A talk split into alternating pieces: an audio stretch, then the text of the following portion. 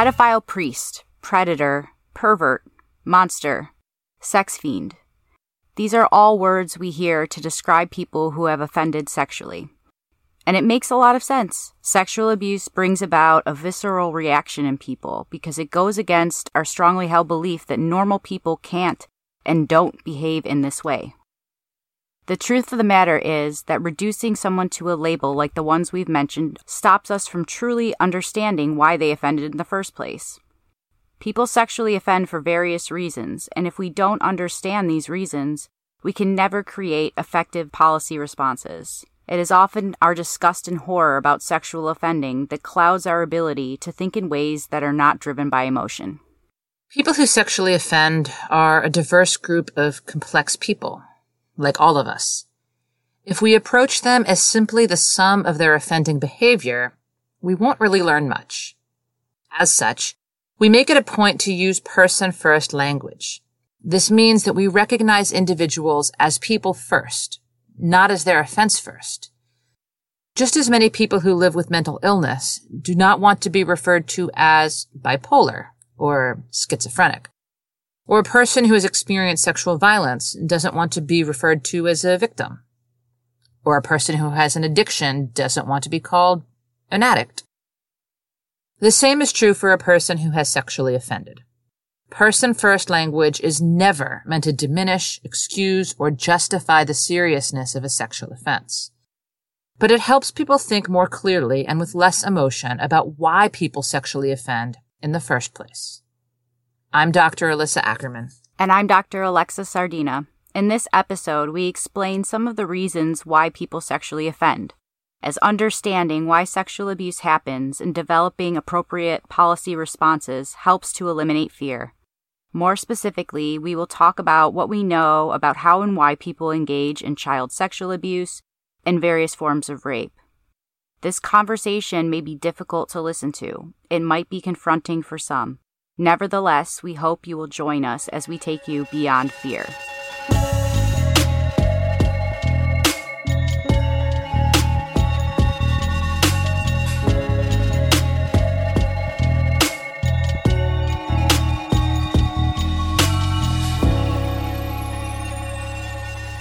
This episode of Beyond Fear might be difficult to listen to. It can be confronting to learn about the reasons why people sexually offend, and it can be confusing to hear us talk about it in a calm and non judgmental way. I really think it's important to remind our listeners at the outset there are many different forms of sexual misconduct, from catcalling and verbal harassment to violent assault and everything in between. In this episode, we are specifically talking about child sexual abuse and rape though equal attention should be given to other forms of sexual harm. We hope that you stay with us as we unpack this topic, but we recognize that some of you might not be able to. It's okay to turn this off, walk away, or listen in short chunks. When I first pursued a criminal justice education, I was drawn to studying why people commit crime. And what I learned really fascinated me. I learned that there were many different theories that could help explain why people break societal norms, rules, and laws. And that there has never been one reason that can explain all crime. I learned that having frameworks that help us understand criminal behavior facilitates our ability to effectively reduce it. Unfortunately, much of the criminal justice policy agenda at the state and federal level has been created based on emotional reactions rather than on sound policy and evidence. This is especially true for sex crimes policy. On an academic level, I knew this to be true for all criminal behavior, but on a personal level, I didn't want to believe it to be true for sex crimes. I wanted to hold on to the belief that people like the man who raped me were nothing more than monsters who deserved to rot in a worse hell than the one that I was left in. There was this little nagging question that lingered in my mind that I couldn't shake. It was a question that had been on my mind since the night I was raped. During the rape, I remember thinking, what happened to this man to make him behave like this? And despite wanting to push it away and continue my life thinking that he was just a monster, I just couldn't do that. You know, I had a similar experience when I found out more information about the man who attacked me. He was a husband with an infant child, he had a good job, his boss seemed to really like him, and the fact that he was a regular guy really jarred me, but it's also one of the reasons that I decided to study criminology. I really wanted to understand the why. So, in our last episode, we talked to Dr. Karen Terry, who was the principal investigator on two national studies related to sexual abuse in the Catholic Church. One of the questions we asked her was if she could comment on the term pedophile priest. This was a term spread across the media in accounts of priests who had abused children, but it was a fallacy from the get go. It did sell a lot of newspapers, but it was really an inaccurate portrayal of the problem. There have been major studies on child sexual abuse within the Catholic Church and across the general population over time. And we have learned that the vast majority of people who sexually abuse children do not have a sexual attraction to children. Pedophilia is one of several paraphilic disorders listed in the Diagnostic and Statistical Manual of Mental Disorders, or the DSM. So, we're going to talk briefly about paraphilias, Paraphilias are recurrent, intense, sexually arousing fantasies, urges, or behaviors that are typically distressing or disabling and that involve inanimate objects, children, or non consenting adults, or the suffering and humiliation of oneself or partner with the potential to cause harm. Some people believe that any kind of atypical sexual interest is a disorder or paraphilia. But let's just say for the record right now that there are all kinds of sexual interests that fall outside the definition of, quote, normal sexual interest. And if you're thinking, hey, that's me, it doesn't mean you have a paraphilia. Remember from episode three that pedophilia is a psychiatric diagnosis, and as such implies that a pedophile is someone who has a mental illness rather than a sexual orientation or attraction. There is significant disagreement around the use of this terminology we find that it is more appropriate to use the term minor attracted person, which also aligns with our commitment to use person first language. I think it's important for people to know that paraphilias exist, that they often bring about a lot of shame for people, and that most importantly, the vast majority of people who sexually abuse children do not have a sexual attraction to children and defend for other reasons the media really benefits from conflating pedophilia with child sexual abuse, but they are simply not the same thing. Not by a long shot. I'll say that again. The vast majority of people who sexually abuse children do not have a sexual attraction to children. I also feel that it's worth repeating here that the media often uses the terms child molester and pedophile interchangeably, and these are very different categories.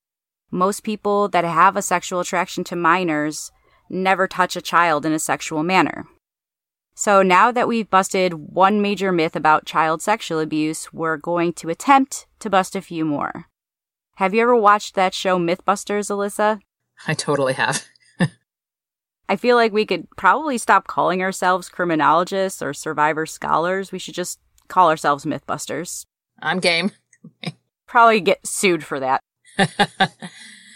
so why then does child sexual abuse occur? Well, as we said at the beginning of this episode, there is no one reason why someone sexually offends. In fact, there is usually a combination of factors that lead to sexual abuse. Sometimes sexual abuse does include deviant sexual arousal, but oftentimes it is far more complex than that. Researchers believe that some factors related to sexually abusing children include, but are not limited to, the inability to cope with life stressors like the loss of employment or marital problems, loneliness and isolation, poor attachments to other people, social skills and relationship deficits, and cognitive distortions.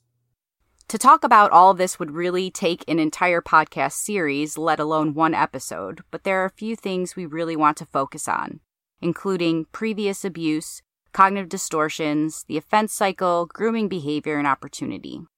A really common misconception about people who sexually abuse minors is that they themselves have been sexually abused. So this will take some unpacking, but stick with us.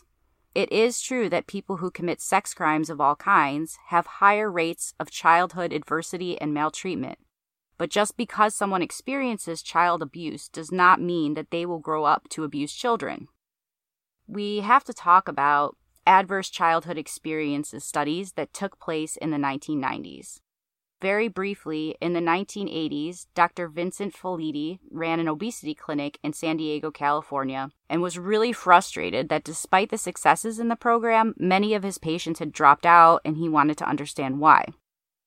As he reviewed their files, he found that many of these individuals had experienced one or more forms of childhood adversity, including psychological, physical, and sexual abuse, and also neglect and maltreatment. He thought that perhaps obesity was actually a protective mechanism or a consequence of childhood adversity. We feel it's important to note here that ACEs are very serious types of adversity. We're not talking about single instance of maybe having a negative experience with another kid in a classroom. That doesn't take away from those experiences that can also be traumatic, but as you'll see when I read off the questionnaire, these are very, very serious types of trauma in childhood. Basically, the ACE questionnaire is a scoring system that attributes one point to each category of these adverse childhood experiences. There are 10 questions that each cover a different domain of trauma and refer to experiences that occur before the age of 18. The higher your score indicates increased exposure to trauma, which has been associated with a greater risk of negative consequences, which we talked about earlier in the episode.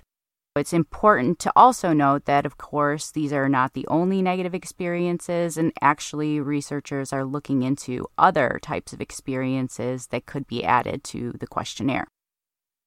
Question 1 did a parent or other adult in the household often or very often swear at you, insult you, put you down, or humiliate you, or act in a way that made you afraid you might be physically hurt? Did a parent or other adult in the household often or very often push, grab, slap, or throw something at you, or ever hit you so hard that you had marks or were injured? Did an adult or person at least five years older than you ever touch or fondle you or have you touched their body in a sexual way, or attempt or actually have oral, anal, or vaginal intercourse with you. Did you often or very often feel that no one in your family loved you or thought you were important or special? Or your family didn't look out for each other, feel close to each other, or support each other? Did you often or very often feel that you didn't have enough to eat, had to wear dirty clothes, and had no one to protect you? Or your parents were too drunk or high to take care of you or take you to the doctor if you needed it? Were your parents ever separated or divorced? Was your mother or stepmother often or very often pushed, grabbed, slapped, or had something thrown at her? Or sometimes, often, or very often, kicked, beaten, hit with a fist, or hit with something hard, or ever repeatedly hit at least a few times or threatened with a gun or knife? Did you live with anyone who was a problem drinker or alcoholic or who used street drugs? Was a household member depressed or mentally ill, or did a household member attempt suicide? Did a household member go to prison? We will include a link to the ACEs questionnaire, so uh, you can take a look at that on our website and our blog post.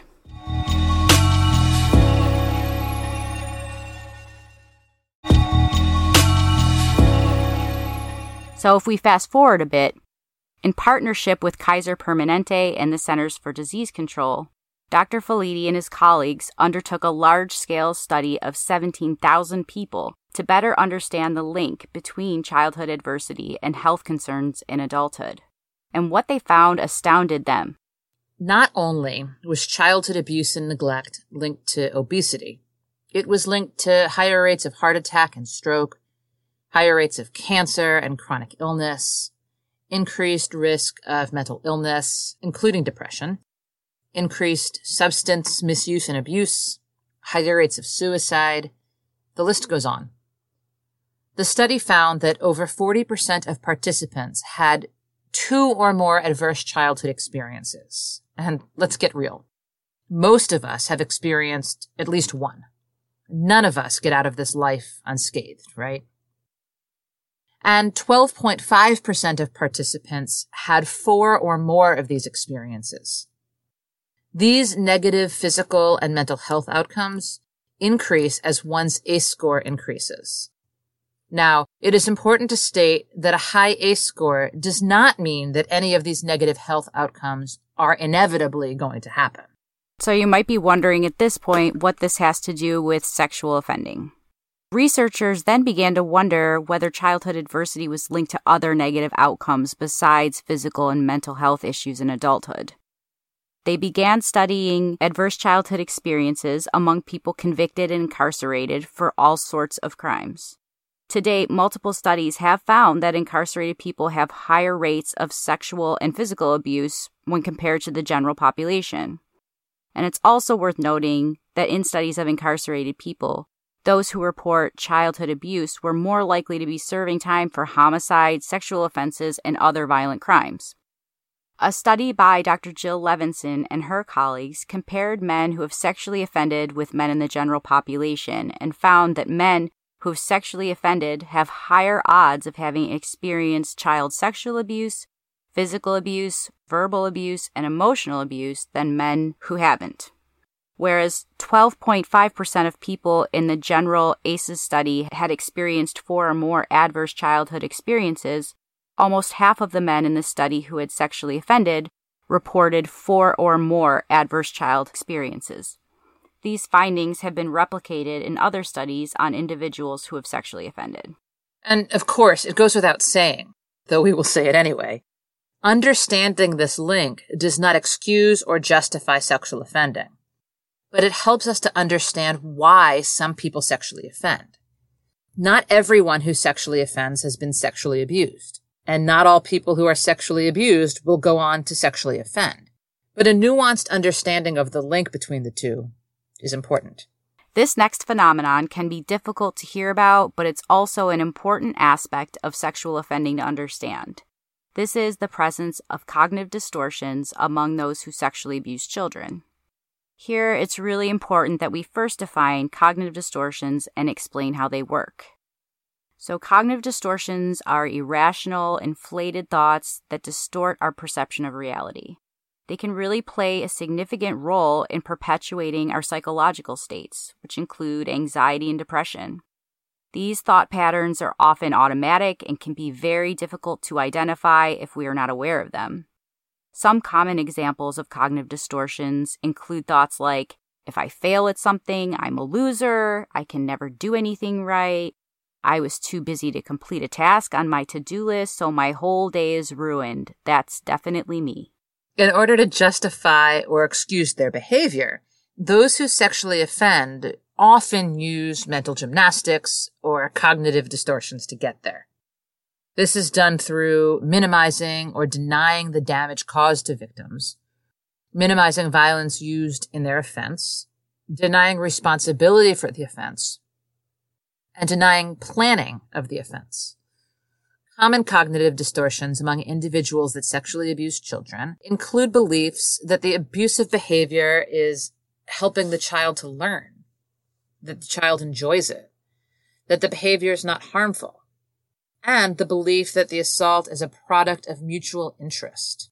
Right. These cognitive distortions can also play a role in the offending cycle as well. So, this offense cycle is much more than a series of decisions. It involves many determinants that include the interactions of thoughts, feelings, and behaviors.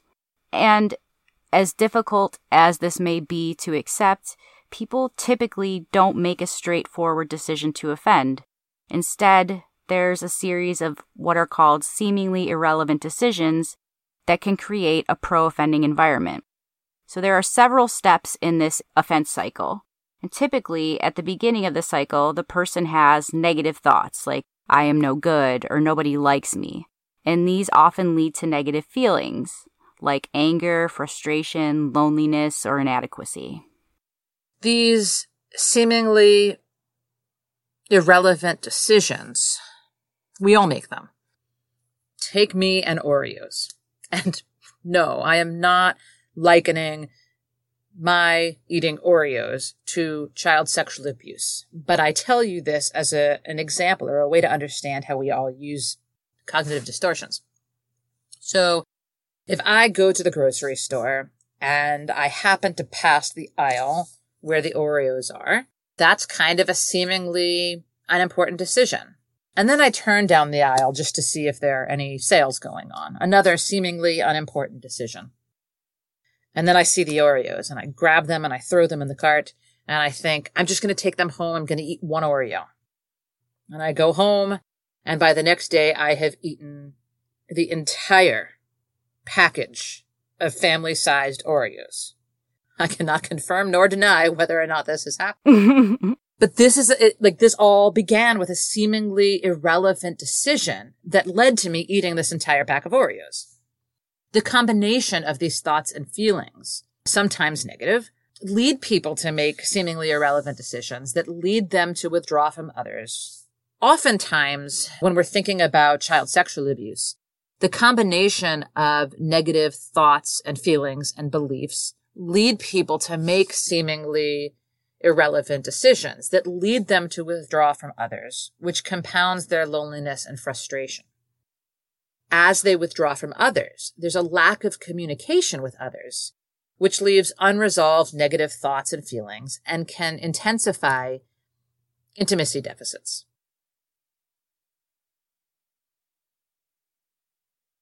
Oftentimes, the abusive act causes the person to feel anxiety and fear. This often leads to the end of the cycle. However, many people do not or are unable to address the initial negative thoughts and feelings that led to the abuse, and so the cycle begins again. One way that people who sexually abuse children are able to do so is by gaining the trust of the child and their family, which doesn't just happen overnight. We call this grooming behavior. Grooming has come up a couple of times, and many of you may have heard this term before. It's important to define it here. Grooming is a premeditated behavior used to manipulate a potential victim into compliance. Grooming behaviors vary. Some people who abuse children are unaware of their grooming patterns. Others may deny them, and still others develop elaborate schemes to encourage children to participate in sexual acts. One of the most commonly used methods of gaining access to potential victims is the use of verbal and emotional manipulation. This can happen by trying to talk the child into sex, acting disappointed if the child refuses, doing favors in exchange for sexual activity, and threatening to harm family or friends if the child does not comply. The essential aspect of this approach is that the offender pushes and persuades the child till their back is against a wall. And still another tactic involves camouflaging sexual advances in the context of made up game scenarios. So abusers may start by tickling or wrestling the victim and then move into more sexual behavior. Just like the other tactics, the victim is really unaware of the real purpose of these actions. So, grooming is a way to make opportunities for abuse to occur. So, if you think back to our previous episode, that the vast majority of abusive situations were the result of opportunity. This is true for child sexual abuse, and it's also true for instances of rape. This explanation is highlighted by both of our experiences. The perpetrators in both of our cases created on the opportunity to offend. For example, in my experience, the man who raped me created the opportunity to offend by first focusing in on the fact that I was the vulnerable person at that party, right? While everybody else was partying, I was sitting on a couch watching the party around me. And that was something that he picked up on and used that as an opportunity to come talk to me. And so even though we're talking about a rape here, this was a grooming technique, kind of like we talked about in child sexual abuse. Um, it was a grooming technique used to groom me to make me feel more comfortable with him. And then he asked me to go for a walk with him on the beach in the dark at night where no one else was around. So even though my gut told me that I shouldn't go with him, he created enough trust, enough of the opportunity for me to go with him to a place where no one would see us. And so the whole experience was an opportunity that he created by his actions from the get go. My experience is similar in that the perpetrator did create opportunities or take advantage of certain opportunities to offend, but I think we have less characteristics of grooming behavior than Alissa's. But this was a person who went out that night by himself. He brought a knife with him. He reportedly was walking up and down the street near my dorms and had actually followed some girls before he broke into my dorm. And the reason they were able to get away from him is they went into a gas station till he eventually stopped following them.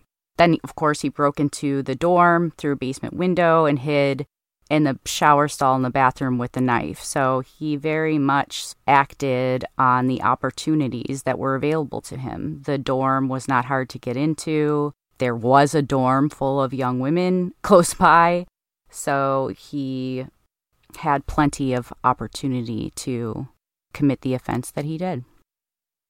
Yeah, so I think it's important to point out that when experiences like this happen, when somebody makes the decision to commit rape or child sexual abuse, sometimes opportunities present themselves, and sometimes the people who cause this kind of harm create the opportunities themselves.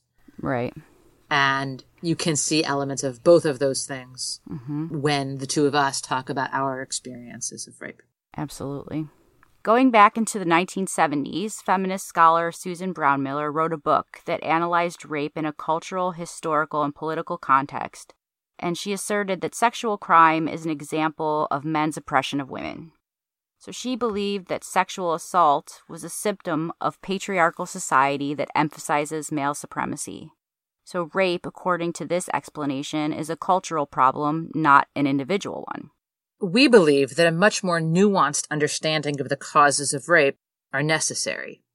In no way do we doubt that the socialization of young boys relates to the belief that they can take what they want by any means necessary.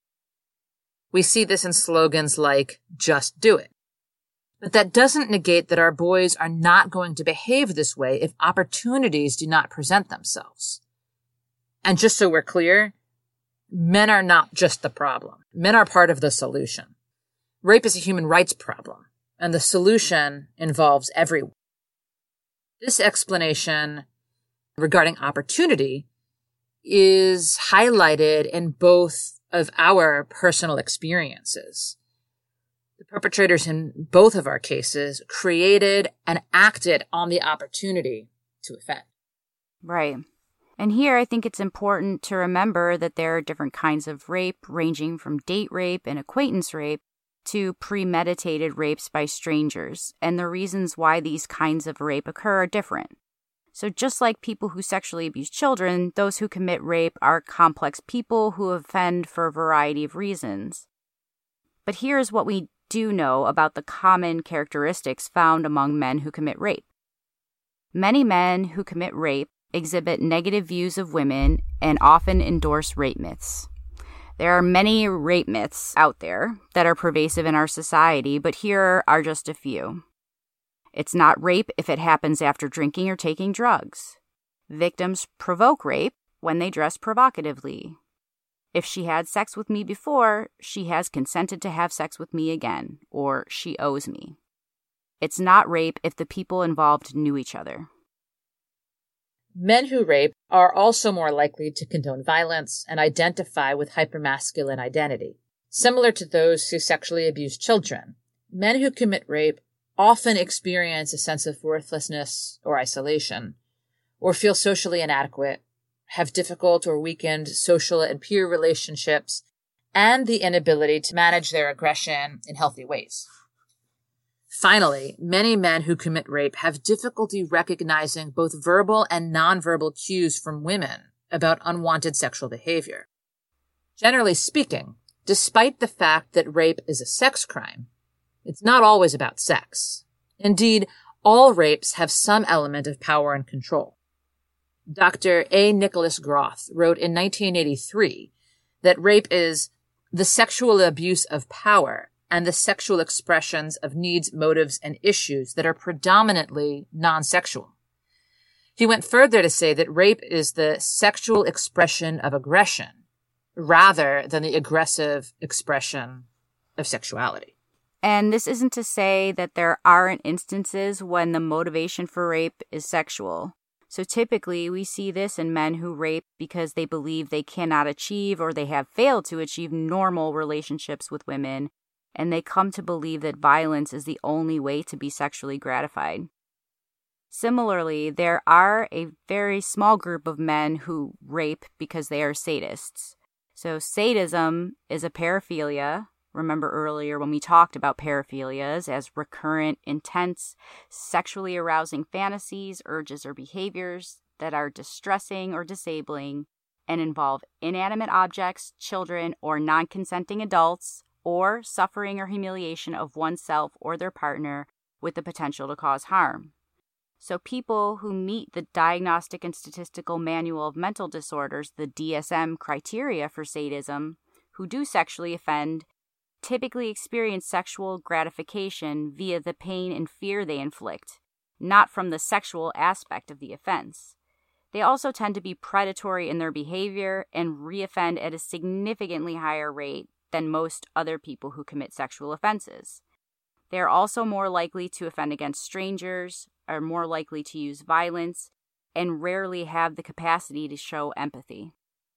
But most rapes are more about power and control or opportunity, and not specifically about sex. Some of the evidence for this lies in how rapes are perpetrated and the factors present in specific accounts of rape. For example, many rape survivors disclose that the perpetrator used degrading language during the assault or demanded that the survivor perform humiliating sex acts, meant specifically to control and further degrade vulnerable women. Additionally, studies show that men who rape are more likely to be aroused by consensual sexual activity than non-consensual activity. Furthermore, there is a high incidence of erectile dysfunction during the perpetration of rape. We also see evidence of this when we examine rape in the military and within correctional facilities. Again, rape is used as a tool to control and dominate the victim, having very little or nothing to do with sexual arousal. And perhaps the most egregious way in which rape is used is when it is used as a tool of warfare. And to that end, we will explore the use of rape during times of war in our next episode with Dr. Nicole Fox. We know that conversations like this can be very difficult to hear and to participate in. If you stuck with us this far, thank you for hanging in there with us. The only way to make positive changes is to lean into the discomfort of these conversations. We are so glad you are tuning in, and we encourage you to reach out to us via our website or on our various social media pages. Thank you for journeying with us beyond fear.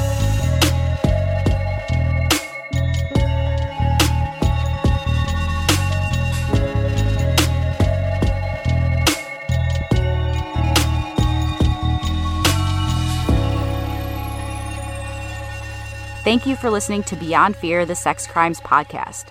Please join us next time and hear our interview with Dr. Nicole Fox, a professor at California State University, Sacramento, in the Division of Criminal Justice.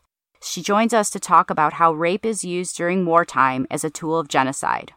Remember, you can find our episodes on Spotify, Apple Podcasts, Google Podcasts, and other podcasting platforms. Head to our website at www beyondfearpodcast.com for blog posts, resources and readings, and episode transcripts. Follow us on Twitter at Fear Crimes, Instagram at Beyond Fear Podcast, and like and follow our Facebook group called Beyond Fear the Sex Crimes Podcast.